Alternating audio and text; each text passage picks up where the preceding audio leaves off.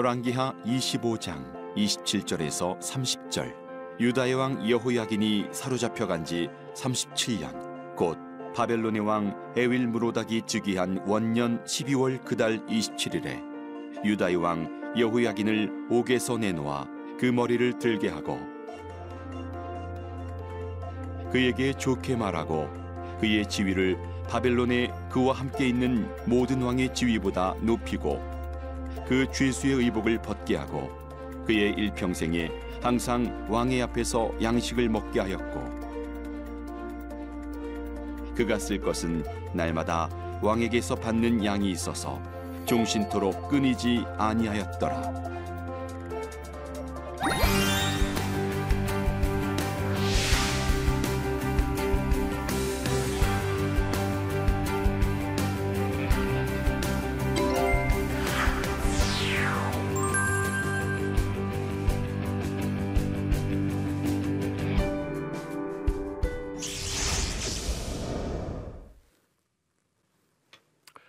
안녕하십니까. 열왕기하 강의를 맡은 권혁승 교수입니다. 어, 오늘이 열다섯 번째 마지막 강의입니다. 어, 시작한 지가 얼마 안 되는 것 같은데 벌써 이렇게 마지막까지 오게 됐네요. 그동안 시청해 주신 여러분들께 감사를 드리고 마지막 강의도 어, 유익한 하나님의 말씀의 위로가 또 우리에게, 우리에게 주시는 말씀의 의미가 풍성한 시간 되기를 바랍니다. 오늘 강의의 제목을 어, 남북 왕조의 멸망 그것이 마지막은 아니다 그렇게 정해 보았습니다. 남북으로 어, 이스라엘이 양분되어서 상당히 오랫동안 유지가 됩니다. 북왕국의 경우는 208년이 역사를 가지고 있고 남왕국의 경우는 그 뒤로 136년을 더 존속하게 됩니다. 어, 그러니까 남왕국을 중심으로 보면 344년이라는 어, 기간이 이, 이 남북 분열의 역사가 된다고 볼 수 있겠습니다. 열왕기는 이 남북 분열의 역사를 소개하면서 마지막 결론이 두 왕국 모두 멸망했다는 것입니다. 어, 열왕기하 17장에서 북왕국 이스라엘의 멸망 원인을 자세하게 분석하면서 남왕국에게 경고를 합니다. 그러나 남왕국 역시 어, 136년의 시간 연장은 됐지만 멸망하게 됩니다. 만약 이 두 왕국의 멸망이 열왕기 서의 전체라고 한다면 어, 너무 안타까운 일입니다. 그러나 어, 남북 왕조의 멸망 그것이 마지막은 아닙니다. 그런 점에서 오늘 어, 이 마지막 강의는 어, 이 불행한 역사 속에 우리에게 희망의 불씨를 주시는 하나님, 그 하나님의 섭리를 우리가 어떻게 봐야 하는가 하는 것입니다. 어, 오늘 함께 나눌 내용의 포인트입니다. 어, 포로로 잡혀온 여호야긴 왕이 석방을 어, 이제 하게 되는데 그 의미가 무엇인가 하는 것이고요. 그리고 어, 이스라엘 왕들은 어, 어떤 위치에 있는 인물이었는가? 하나님이 그 백성을 맡긴 그래서 그 백성을 다스리는 주권자인데 그 권한이 자기에게 있는 게 아니라 하나님께 있다. 뭐 그런 점을 우리가 살펴볼 내용입니다. 당연히 세 번째, 이스라엘은 누구의 백성인가? 결론으로는 왕의 백성이 아닙니다. 여호와 하나님의 백성이라고 성경은 강조합니다. 어, 열왕기의 마지막 사건, 어, 여호야긴 왕의 석방입니다. 에월 무르닥 원년, 이 에월 무르닥은 어, 느부갓네살의 뒤를 이어서 바벨론 왕이 된 인물인데 어, 그때가 포로된 지 37년이 되는 해고 주전 561년입니다. 여호야긴이 석방됩니다. 그러면서 어, 여호야긴 왕은 지위가 회복되면서 생활에 필요한 모든 것을 왕으로부터 바벨론 왕으로부터 공급받게 됩니다. 성경에 보면 어, 열왕기하 25장 28절에 그의 지위를 바벨론에 그와 함께 있는 모든 왕의 지위보다 높였다 그렇게 되어 있는데 어, 이 내용은 이렇게 해석할 수 있겠습니다. 당시 바벨론에 포로로 끌려왔던 왕들이 많이 있었는데 대우를 제일 잘 해주었다 그런 의미가 되겠습니다. 여호야긴의 석방 그것은 포로기라는 암울한 역사 속에서 하나님이 비추어 준 희망의 작은 빛이라고 정의할 수 있겠습니다. 남부 왕조의 멸망 그것이 마지막이 아닌 이유가 여기에 있습니다.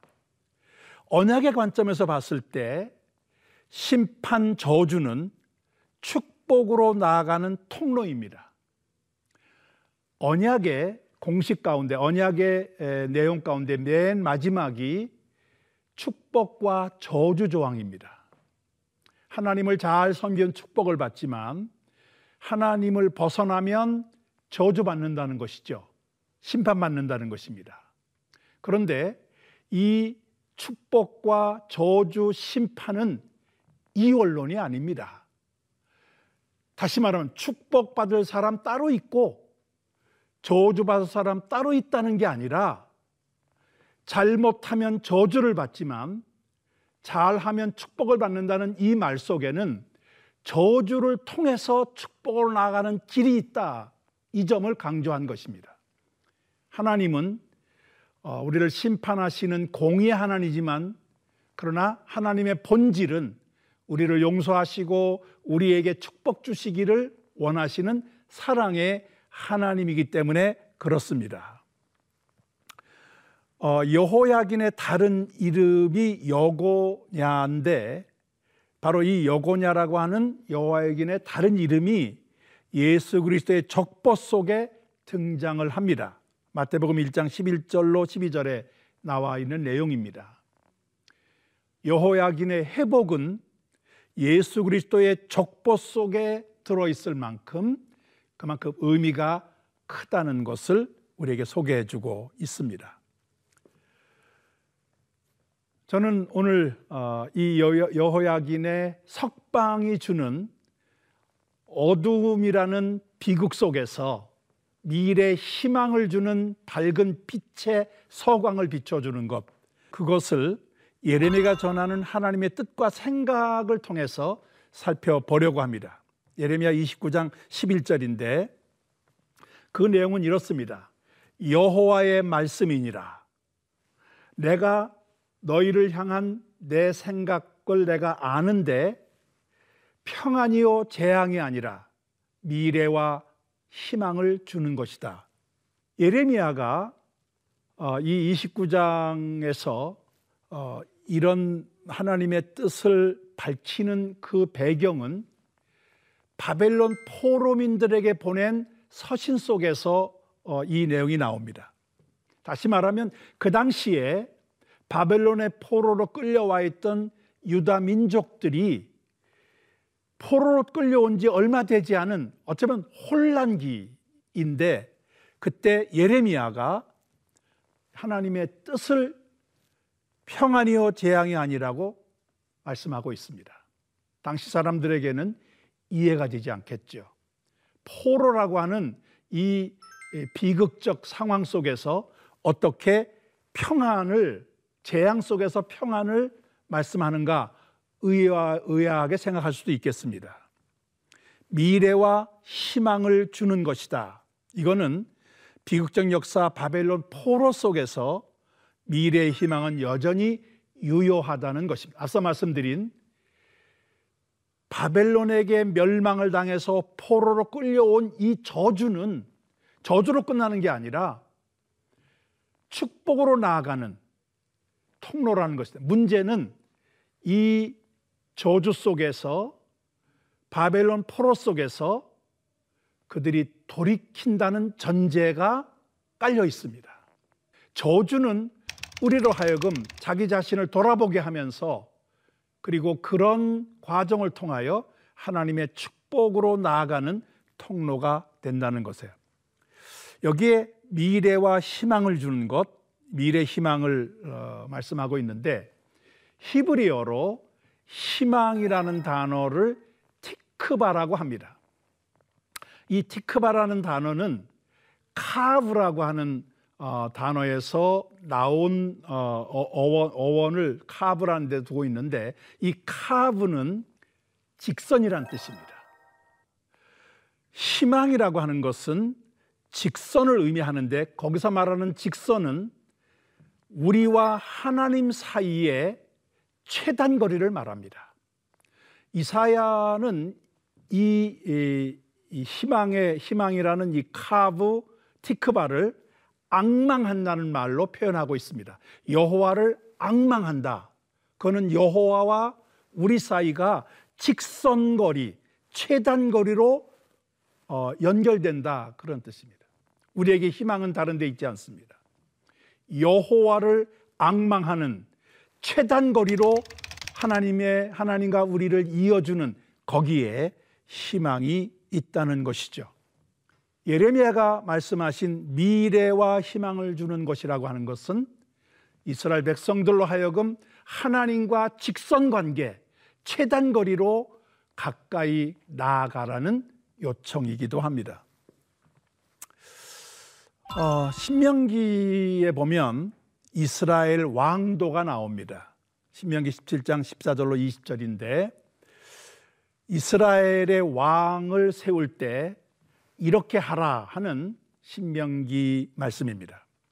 여기에 하지 말 것 세 가지가 있습니다. 첫째, 군사력에 근거한 권력. 성경은 병마를 많이 두지 말라. 말을 얻기 위해서 애급으로 가지 말라. 뭐 그렇게 말씀하고 있습니다. 두 번째는 쾌락에 빠지지 말란데 아내를 많이 두지 말라. 그렇게 말씀하고 있습니다. 세상 쾌락이죠. 세 번째는 자기를 위하여 은금을 많이 쌓아두지 말라. 부요입니다. 저는 이 부요는 욕심의 근거를 두고 있다. 그래서 군사력에 근거한 권력, 세속적인 쾌락, 욕심의 근거를 둔 부요. 요 세 가지는 왕들이 하지 말 것을 성경은 규정하고 있습니다. 열왕기를 쭉 보면서 우리가 이미 배운 내용입니다. 거기에 비해서 힘써야 할 것 한 가지가 있습니다. 그 내용은 율법서의 등사본을 여기 율법서라는 건 토라를 말합니다. 성경 모세 오경을 말하는데 그 모세 오경은 성경 전체를 의미하는 것이기도 합니다. 하나님의 말씀을 등사본으로 만들어 어, 이 레위 사람 제장 앞에서 이 책에 기록하라. 지금이야 인쇄술이 발달돼 가지고 어디를 가나 이 등사본을 쉽게 구할 수 있겠지만 당신은 모두가 필사를 해야 합니다. 어, 상당히 큰 어, 노력이 필요한 일인데 왕은 먼저 제장 앞에서 이 율법서의 등사본을 기록해서 어 이제 책으로 만들어라 뭐 이런 뜻입니다. 그리고 그것을 그렇게 만들어 놓은 것을 평생 옆에 두고 읽으면서 하나님 경외를 배워라. 세 번째, 그 어, 내용, 율법의 모든 말과 규례를 지켜라 하는 것입니다. 율법서 등사본을 만들어 놔라. 그걸 옆에 두고 하나님 경애를 배우라. 그리고 율법 족의 모든 말과 규례를 지켜 행하라. 이게 왕이 힘쓸 일인 것입니다.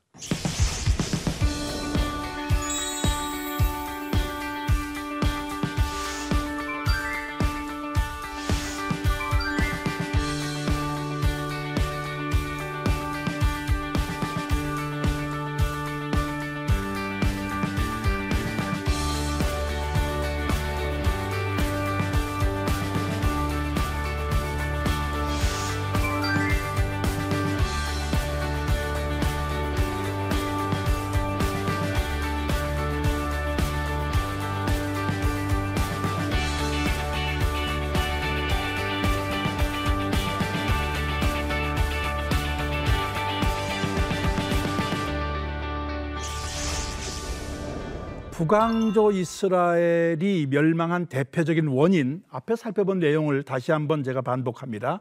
열왕기하 17장 8절입니다. 여호와께서 이스라엘 자손 앞에 쫓아내신 이방 사람의 규례를 행했다. 이거는 이방 사람들의 영향을 받아서 우상 숭배에 빠졌다는 것입니다. 이 일에 가장 어, 앞서서 이 일을 했던 인물이 예후, 어, 어, 어, 아합이라는 왕인데 하나님께서 예후라는 사람을 통해서 그 일을 정리하기도 합니다. 두 번째는 이스라엘 여러 왕이 세운 율례를 행했다. 앞에 말씀 어, 본 것처럼 왕은 자기 법을 만드는 게 아니라 하나님의 율법서를 등사본으로 만들어 두어서 그것을 모법으로 삼아야 되는데 그 모법은 제쳐놓고 자기 법을 만들어서 자기의 정치 체계를 강화시켰다는 것이에요. 이거는 모법을 빼고 자기 중심의 인간 왕의 법을 앞세웠다. 그게 멸망의 원인이었습니다. 어, 요아스라는 인물을 어, 저는 종교 개혁의 대표적인 인물의 소개를 합니다만은 요아스는 반쪽 개혁자라고 볼 수 있겠습니다. 왜냐하면은 어, 그가 제사장 여호야다의 도움을 받아서 왕위에 오르고 또 그의 도움을 받아서 어, 종교 개혁을 일으키죠. 그런데 그가 죽은 뒤에는 어, 하나님의 에, 길에서 벗어나서 마지막이 에, 비참한 그런 배반에 의해서 반역에 의해서 죽임을 당하는 이런 왕이었기 때문에 어, 이 요아스는 반쪽 그 종교 개혁자다. 그런데 그를 왕으로 세울 때에 왕관을 씌웠다, 기름을 부어 왕으로 삼았다 하는 그 중간에 율법 책을 주었다는 게 강조되어 있습니다. 그러니까 어, 앞서 보았던 신명기 11장에 나오는 이스라엘 왕도에서 율법책을 등사본을 놓고 그 말씀을 항상 읽고 행하라고 하는 그것을 강조한 것이죠. 이건 여호야다 제사장이 있을 때에는 율법책을 옆에 두고 어, 개혁을 추진했다는 것입니다. 히스기야 하나님의 말씀 대변인인 선지자 이사야의 협력으로 어, 종교 개혁을 또 일으켰던 것 잘 아는 내용이고요. 요시야 성전을 수리하는 중에 율법서를 발견해서 이스라엘 왕들 가운데 가장 강력한 말씀 중심에 서서 개혁을 했던 인물 잘 알려져 있습니다. 어, 하나님 백성의 주권자인 왕의 위치인데 왕의 위치가 뭐냐? 그럴 때 저는 어, 이 주, 하나님 백성의 주권자 성경의 이 주권자로 번역된 히브리어는 나기드입니다. 이 나기드란 말은 맨 앞에 서 있는 자라 그런 뜻인데 리더란 뜻이죠. 앞장서서 어, 백성들을 이끌어가는 자 그런 뜻인데 이 맨 앞에 섰다는 것은 전쟁에 어, 병사들 앞에 서서 이끌어가는 군사령관을 의미하기도 합니다. 왕이 그런 나기드 맨 앞장서서 백성들을 이끌어가는 주권자라는 것입니다. 어, 여기에 에, 그 열왕기에 이 나기드라는 어, 이 용어를 사용한 인물이 다섯 왕들이 있습니다. 다윗, 솔로몬, 여로보암, 바하사, 히스기야인데 다윗, 솔로몬 그리고 여로보암, 바하사는 어, 북왕국 이스라엘 왕이고 히스기야는 남왕국 유다의 왕입니다. 그런 점에서 어, 이, 이 다섯 명에게 적용된 낙이되긴 하지만은 이건 전체 이스라엘 왕들에게 붙여진 어, 그런 어떤 그 역할이다. 저는 그렇게 봅니다. 다윗은 어, 여호와의 백성 이스라엘의 주권자로 삼았다. 하나님께서 그리고 솔로몬의 경우는 이스라엘과 유다의 통치자로 지명되었다 하는 내용이고 여로보암에게도 내 백성 이스라엘의 주권자가 되게 하셨다. 바하사 내 백성 이스라엘 위에 주권자가 되게 하셨다. 히스기야 내 백성의 주권자 히스기야 이런 표현이 나옵니다. 여기에서 어, 중요한 것은 왕의 위치가 자기 스스로 통치하는 자리가 아니라는 것이에요. 하나님으로부터 위임받은 자리라 하는 것입니다. 그런 점에서 어, 왕의 위치가 다른 나라 왕하고는 구별됩니다. 왕 위에 여호와 하나님이 계시고 그 하나님이 모법인 율법서를 왕들에게 가지고 있으면서 그 율법의 말씀을 따라 통치하라고 한 것이죠. 여기서 또 우리가 주목해야 될 것은 왕들이 맡은 백성이 누구냐 하는 것입니다. 성경은 하나님의 백성 이스라엘이라고 강조합니다. 왕이 통치하지만 왕의 백성이 아니라 하나님의 백성이라는 것이에요. 다시 말하면 왕은 하나님의 백성을 위임받아서 하나님의 이름으로 통치해야 된다. 그러니까 율법서를 옆에 두고 율법서 속에 들어있는 하나님의 뜻을 따라 통치해야 된다 하는 것이죠. 이게 어, 이스라엘 왕의 위치입니다. 열왕기를 통해서 이 분명한 왕의 위치가 무너져 내립니다. 그 결과가 멸망인 것이죠. 오늘 강의를 마무리하면서 우리 삶의 적용점을 좀 찾아보도록 하겠습니다. 아무리 큰 절망 속에서도 하나님 주시는 희망의 끈은 놓치지 말아야 된다.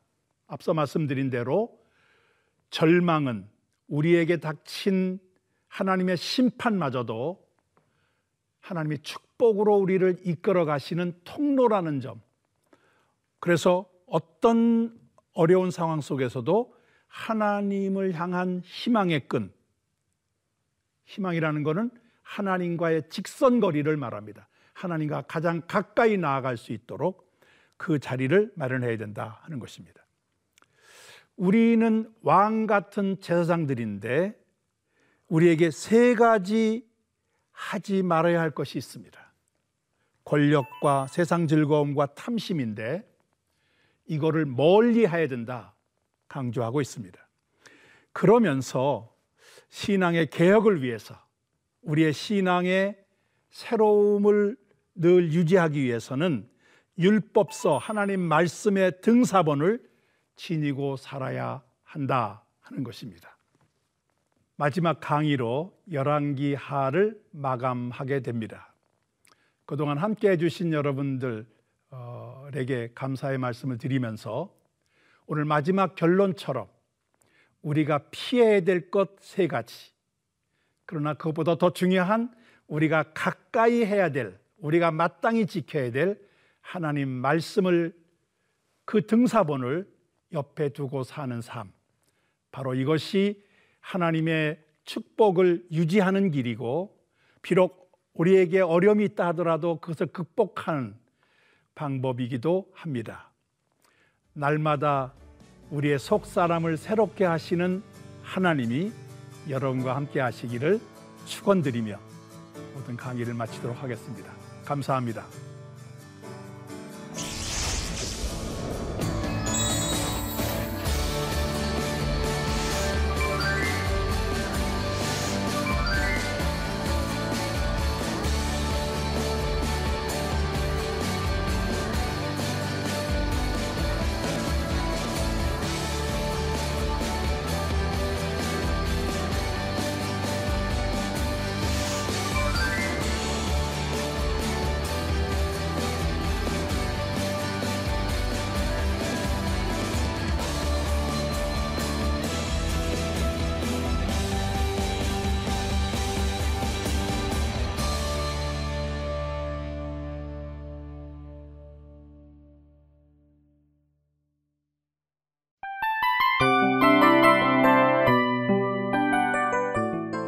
이 프로그램은 청취자 여러분의 소중한 후원으로 제작됩니다.